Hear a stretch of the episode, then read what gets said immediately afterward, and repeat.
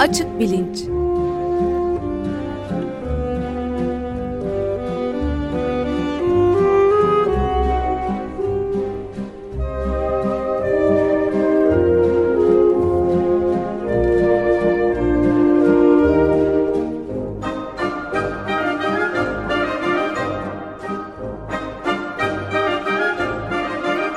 Güven Güzeldere ile bilim ve felsefe sohbetleri.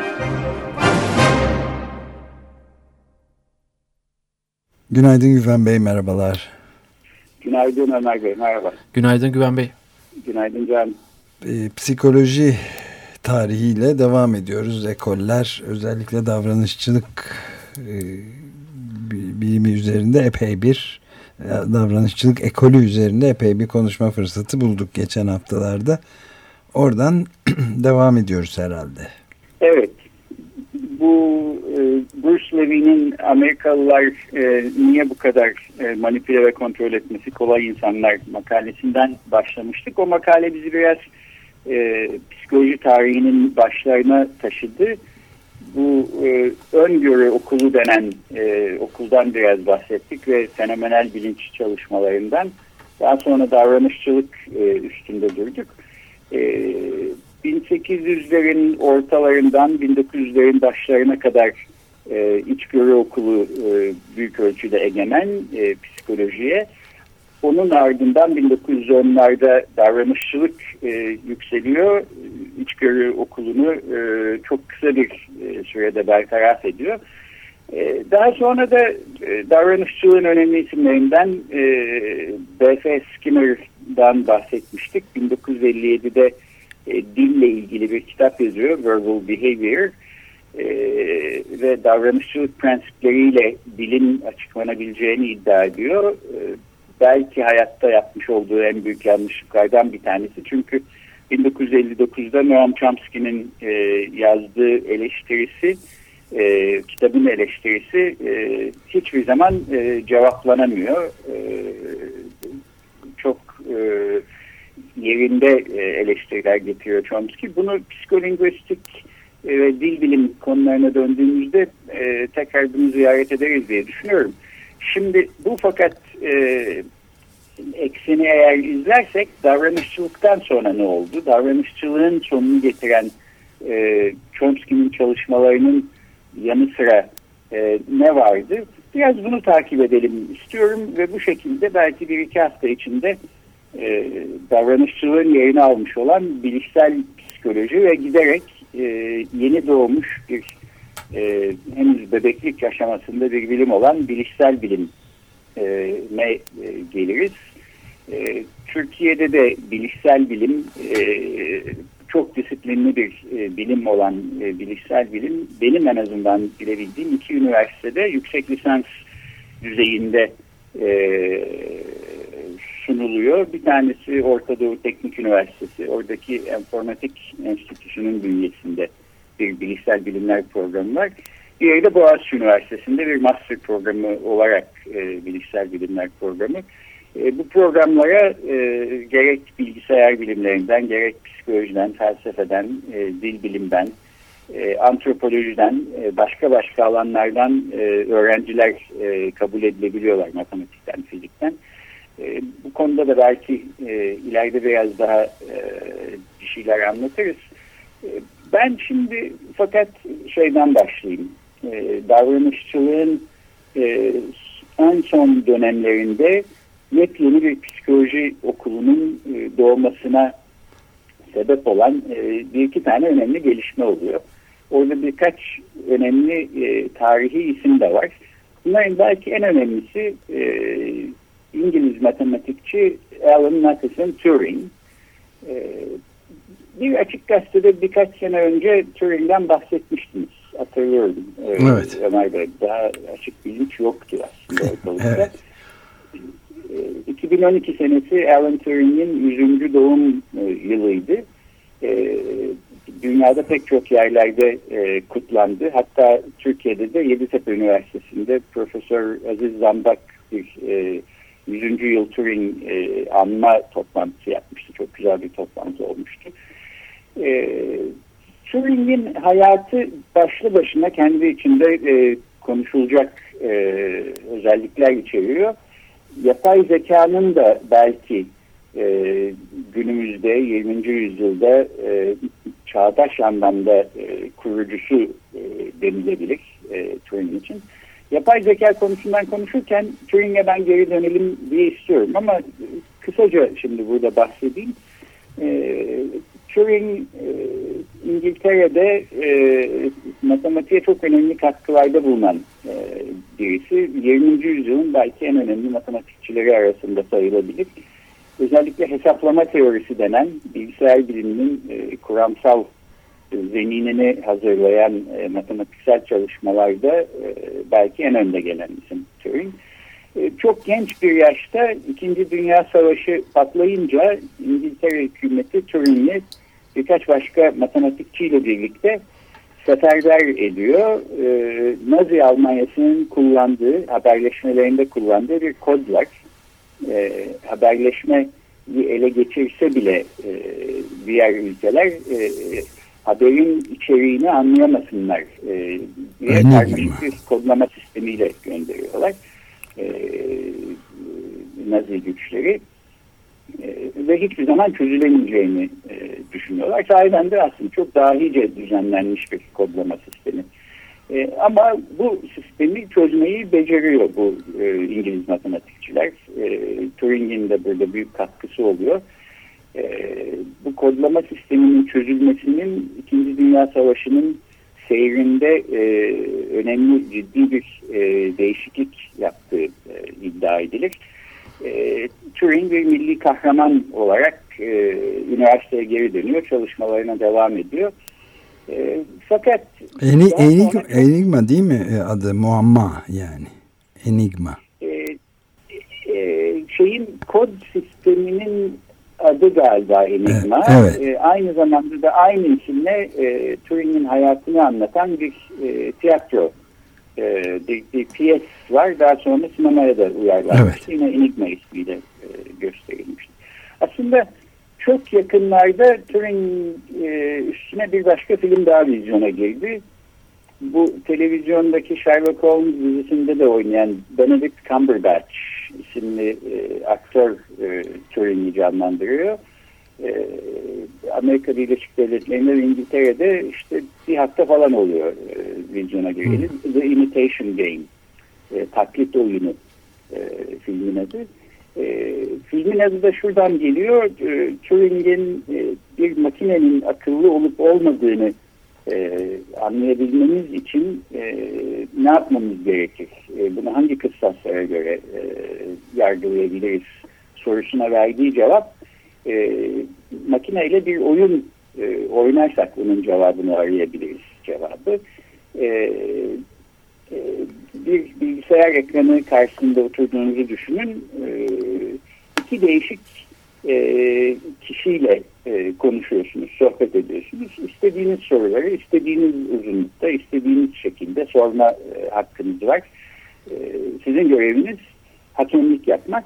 E, bu konuştuğunuz iki kişiden bir tanesi aslında insan değil bir makine, bir bilgisayar sistemi, diğeri bir insan. E, siz bu sohbetin sonunda e, yeterince tatmin olmuş e, bir noktaya ulaştığınızda yani sormak istediğiniz her şeyleri sorup e, tamam ben artık iç rahatlığıyla söyleyebilirim dediğiniz bir noktada hangisi insan hangisi makine e, bunu söyleyeceksiniz. Makine yani bu bilgisayar programı bir insanmış gibi e, sizle konuşmaya çalışıyor. Öyle programlanmış vaziyette. Siz eğer bir hakem olarak bu e, taklit oyununun sonunda e, insanla makineyi ayırt edemediyseniz yani makine sizi e, bir insan olduğuna e, ikna edebildiyse o şekilde insanı doğru olarak e, taklit edip sizi kandırabildiyse bu makineye e, akıllı bir makine demek e, zorundayız, durumundayız. E, bunu teslim etmemiz gerekiyor diyor. Imitation game e, kavramı buradan e, geliyor. E, Turing'in e, çalışmaları e, hayatının çok genç bir döneminde e, kesiliyor. Çünkü e, çok talihsiz e, başına gelen olaylar e, sonucunda e, intihar ediyor e, Turing 1952 senesinde 1954 senesinde galiba pardon e, henüz 42 yaşındayken ve e, matematik ve yapay zeka e, alanına e, verebileceği kim bilir daha ne katkılar e, varken e, bu hayattan göçüp gidiyor. Bunun e, nedeninden de konuşuruz. E, Turing cinsel kimliği dolayısıyla büyük bir ayrımcılığa uğruyor İngiltere'de. E, eşcinsel birisi. O zamanların e, İngiliz kanunlarına göre eşcinsel olmak suç. E, ortaya çıktığı zaman e, bu durum e, yargılanıyor mahkemede. İki sene hapse mahkum oluyor. E, hapis cezası yerine ona alternatif bir hormon terapisi öneriyorlar e, Turing'e. Eşcinselliğin bir hastalık olduğu o zaman düşünülüyor İngiltere'de. E, bunu iyileştireceği e, varsayılan bir hormon tedavisine maruz kalıyor. Bu tedavinin getirdiği yan etkiler bir de e, sanıyorum e, bütün bu başına gelenlerden dolayı e, e kendini küçük düşmüş hissetmesi, e, üniversiteyle ilişkisinin kesilmesi, üniversitedeki şimdi araştırma yaptığı bilgisayarlara erişiminin engellenmesi filan neticesinde e, Turing intihar ederek e, 1954 senesinde 42 yaşında bu dünyadan ayrılıyor maalesef. Te tedavi dedikleri de hadım ediyorlar resmen yani kimyasal ee, şeyle evet, maddelerle. bir şekilde yani bir şekilde e, cinsel isteklerinin azaltılmasının e, işte bu hastalık olarak kabul edilen e, eşcinselliğini engelleyeceği çünkü bir e, cinsel hayatının kalmayacağı filan galiba varsayılıyor. E, şunu söyleyeyim e, tabii o günden bugüne e, İngiltere'de e, çok şey değişmiş vaziyette. E, İngiliz e, hükümeti resmi olarak e, Turing'in şahsından e, özür diledi. 2012 senesinde, iki sene önce e, Turing'in 100. doğum yıl dönümünde. E, hatta galiba o sene çıkarttıkları pul, pulların üstüne e, Turing'in resmini bastılar. E, Turing dünyanın pek çok yerinde pek çok e, sahbi dereceyle e, şereflendirilmiş çok önemli bir e, bilim insanı. Şimdi de aslında İngiliz Found'unun üstüne e, Turing'in resmi basılsın diye bir e, kampanya var. O da olabilecek Evet adamı adım edip ondan sonra da ölümüne intiharına sebep olduktan sonra biraz fazla geç ve az değil mi? Öyle tabii hem geç hem az. Ee, öte yandan e, başka ülkelerdeki e, durumla karşılaştırdığımız zaman belki bizim ülkemizde evet. dahil edebiliriz. Ee, örnek alınması gereken yani bu özürde ve bu şereflendirmede e, şeyler bulmak da mümkün. E, Turing'in hayatı kendi içinde aslında e, başka ilginçlikler de içeriyor. Bu dediğim gibi yapay zeka konusundan bahsederken e, ben buraya geri dönmek isterim. Ama şimdi biraz daha ilerleyeyim. E, Turing 1950 senesinde bir yazı yayınlıyor. Mind isimli bir felsefe dergisinde. E, yazının e, başlığı hesaplamacı makineler ve zeka, e, Computing Machinery and Intelligence. Burada ilk defa e, çağdaş bir matematikçi ve bilgisayar bilimci olarak e, bilgisayarlar e, akıllı olabilir mi? E, makineler akıllı hale getirilebilir mi sorusunu soruyor ve bunun aslında mümkün olabileceğini iddia ediyor. E, bu ve Turing'in e, hesaplama bilimlerinde yani matematikte yaptığı katkılar e, belki bir ilk adım olarak düşünülebilir. Nitekim bu e, yazının, makalenin yayınlanmasından hemen 5 sene sonra Amerika Birleşik Devletleri'nde e, genç bir e, matematikçi olan e, Dartmouth Koleji'nde e, yardımcı doçent olarak yeni çalışmaya başlamış John McCarthy isimli bir matematikçi bir e, Amerika'nın TÜBİTAK gibi düşünebileceğimiz e, ulusal e, bilim vakfına e, bir yazıyla başvurarak 1956 senesinin e, yazın yazı için bir proje e, sunuyor. E, para istiyor. Diyor ki e, bu projede biz e, 10 kişi bir araya gelmek istiyoruz. E, Dartmouth College'nin kampüsünde 1956 yazında ve iki ay boyunca e, birlikte bir çalışma yapmak istiyoruz. Bu çalışmanın e, ana e, varsayımı e, insan zihninin ve aklının e, bütün e, özelliklerinin e, son derece e, katli ve kesin e, kurallara bağlı şekilde e, formüle edilebileceği ve bir makine tarafından da aslında simüle edilebileceğidir. E, biz bu iki ayın sonunda bu konuda ciddi gelişmeler kaydedebileceğimizi düşünüyoruz. E, hatta e, bu iki ayın sonunda da bir rapor e, yazarak e, işte bulduklarımızı paylaşacağız e, falan diyor. E, gerçekten de e, bu Ulusal Bilim Vakfı bu istedikleri parayı veriyorlar. Bu 10 e, küsur kişi bir araya gelip iki ay boyunca birlikte çalışıyorlar. E, tabii bu iki ayın sonunda insan zihnini bir makineyle simüle etmek konusunda ancak bir arpa boyu kadar yol kat ediyorlarsa da e, tarihi açıdan bakarsak bu böyle yapılmış ilk çok disiplinli e, sistematik çalışma yapay zekanın e, temelini e, oluşturan. E, bu yazacağız diye söz verdiği raporda hiçbir zaman yazılmamış. John McCarthy'nin notlarından e, öyle görüyorum. Ben e, Stanford Üniversitesi'nde doktor yaparken benim de hocam olmuştu. O zaman e, yaşlanmıştı ama henüz emekli olmamıştı McCarthy. E, Orta Doğu Teknik Üniversitesi'nin de e, Informatik Enstitüsü'nün demin sözünü ettim girişinde e, John McCarthy'nin de Alan Turing'in de e, büstlerini e, görmek mümkün e, oraya koymuşlar. E, bu grubun içinde yer alan 10 e, kişiden hemen hepsi yapay zekanın e, temellerini atan e, en önemli öncülüğünü yapan bilim insanları arasında yer alıyorlar.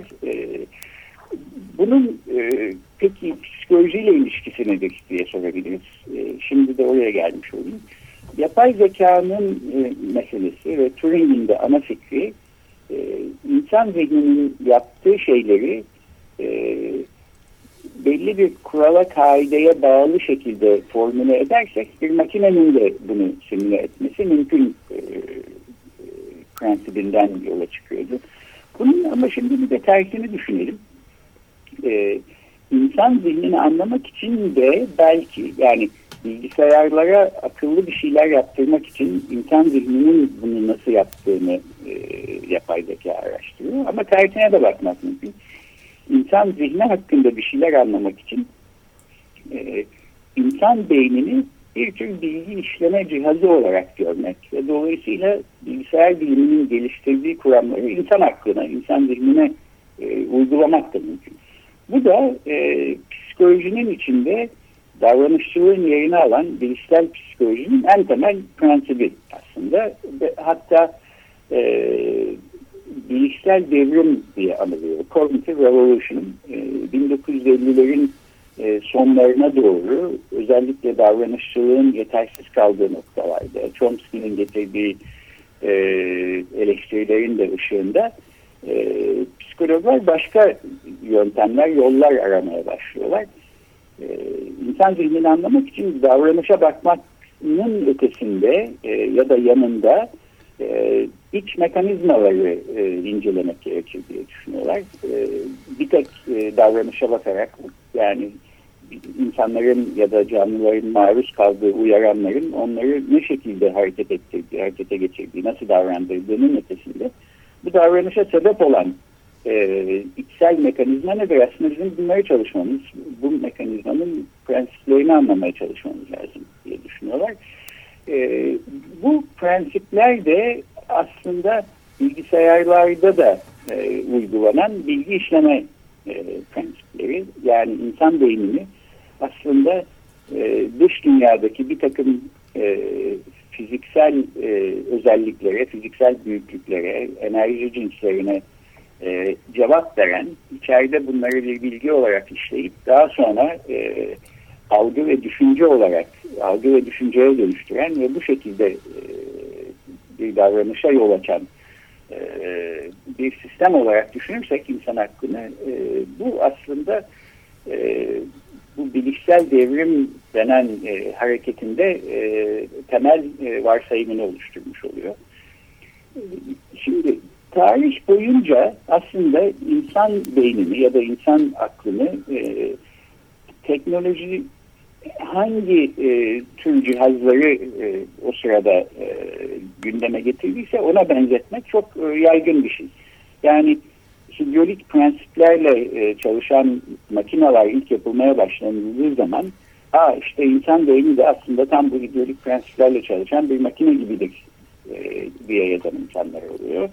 Daha sonra e, 1950'lere doğru telefon şebekeleri mesela, e, telefon santralleri e, ortaya çıktığı zaman işte tamam insan zihninde tam bir telefon santrali gibi e, çalışan e, bir e, cihazdır öyle düşünebilir diyenler oluyor. E, dolayısıyla şey demek mümkün yani bugünkü teknolojinin ortaya çıkarttığı bilgisayarlar gibidir insan zihni diyorsa bu e, bilişsel bilimler ve bilişsel devrimin ana teması buysa e, yarın gelecek yüzyılda işte 30-40 sene sonra her neyse ileride bir zaman bugünkü bilgisayarlar e, çöpe atılmış başka tür bilgisayarlar belki ortaya çıkmış olacak. E, insan zihninde o zaman bilgisayar değil de işte şöyle bir makineden der diyor olacağız. Buna niye değer verelim bu ana fikri demek mümkün. E, burada önemli bir nokta var. Bilişsel bilim e, insan zihni ya da insan beyni bugünkü bilgisayarlar gibidir ve bugünkü bilgisayarların çalışma prensipleriyle çalışır demiyor aslında. Bir bilgi işleme modeli ile e, anlaşılabilir e, diyor. E, yani e, bugünkü bilgisayarları da gelecek e, kuşakların bilgisayarlarını da daha soyut bir şekilde bir bilgi işleme e, prensibiyle anlayabilmek mümkün. Dolayısıyla bugünün bilgisayarlarının teknolojisine bağlı bir e, iddia da bulunmuyor bilişsel bilimler. E, daha daha genel, daha geniş bir iddiada bulunuyorlar.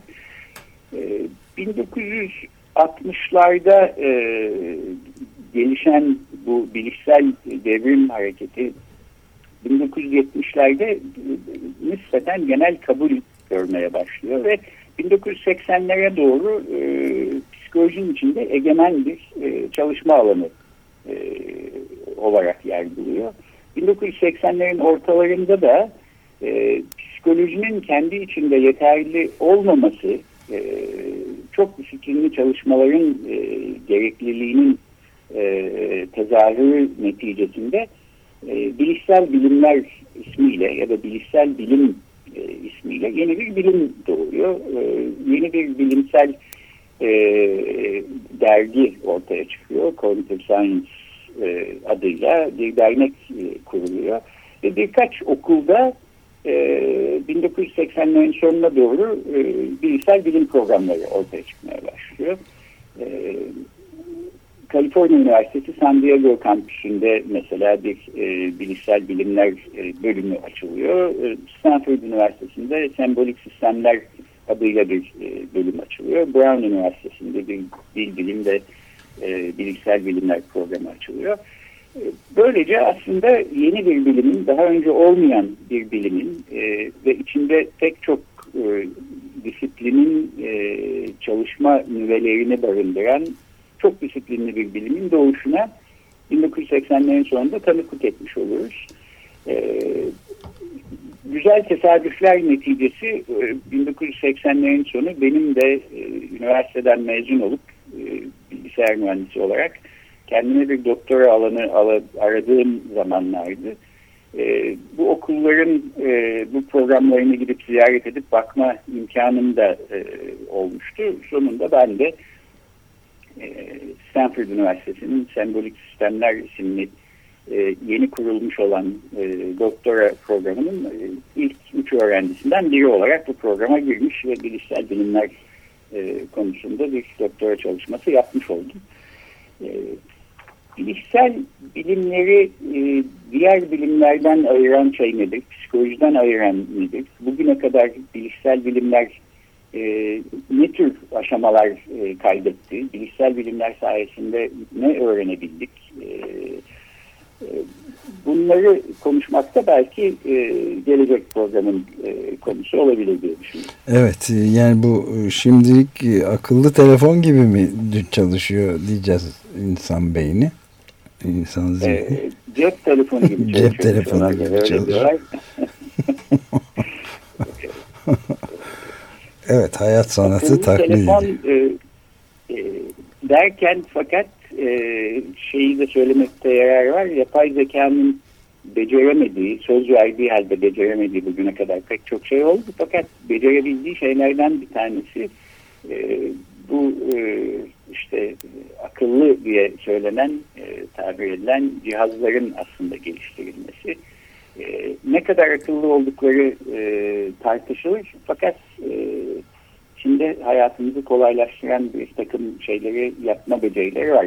Benim gibi mesela yön duygusu olmayan bir, e, iyi yön duygusu olmayan bir insanın e, habire yollarda kaybolmasını evet. önleyen e, GPS sistemleri, seyir sefer sistemleri filan e, önemli.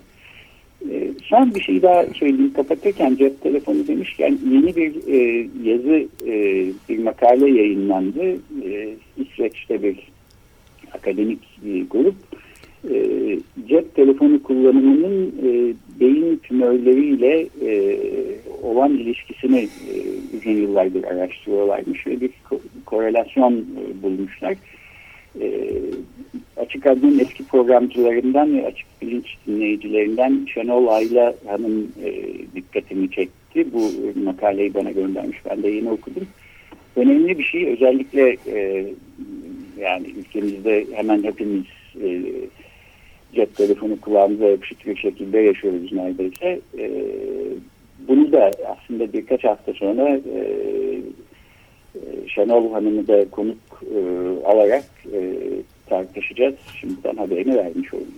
Yani durum e, çok parlak değil öyle mi?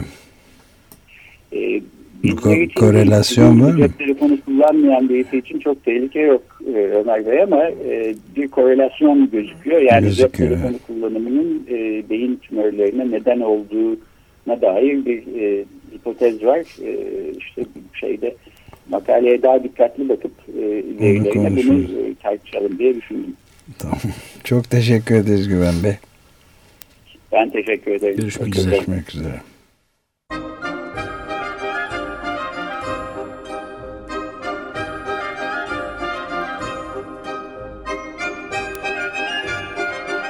Açık Bilinç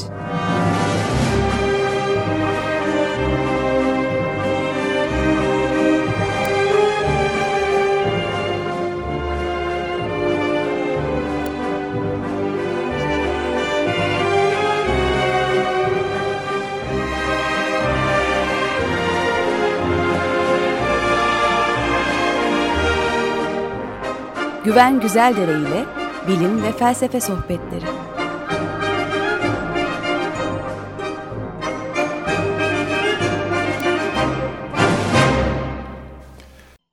Açık Radyo program destekçisi olun. Bir veya daha fazla programa destek olmak için 212 alan koduyla 343 41 41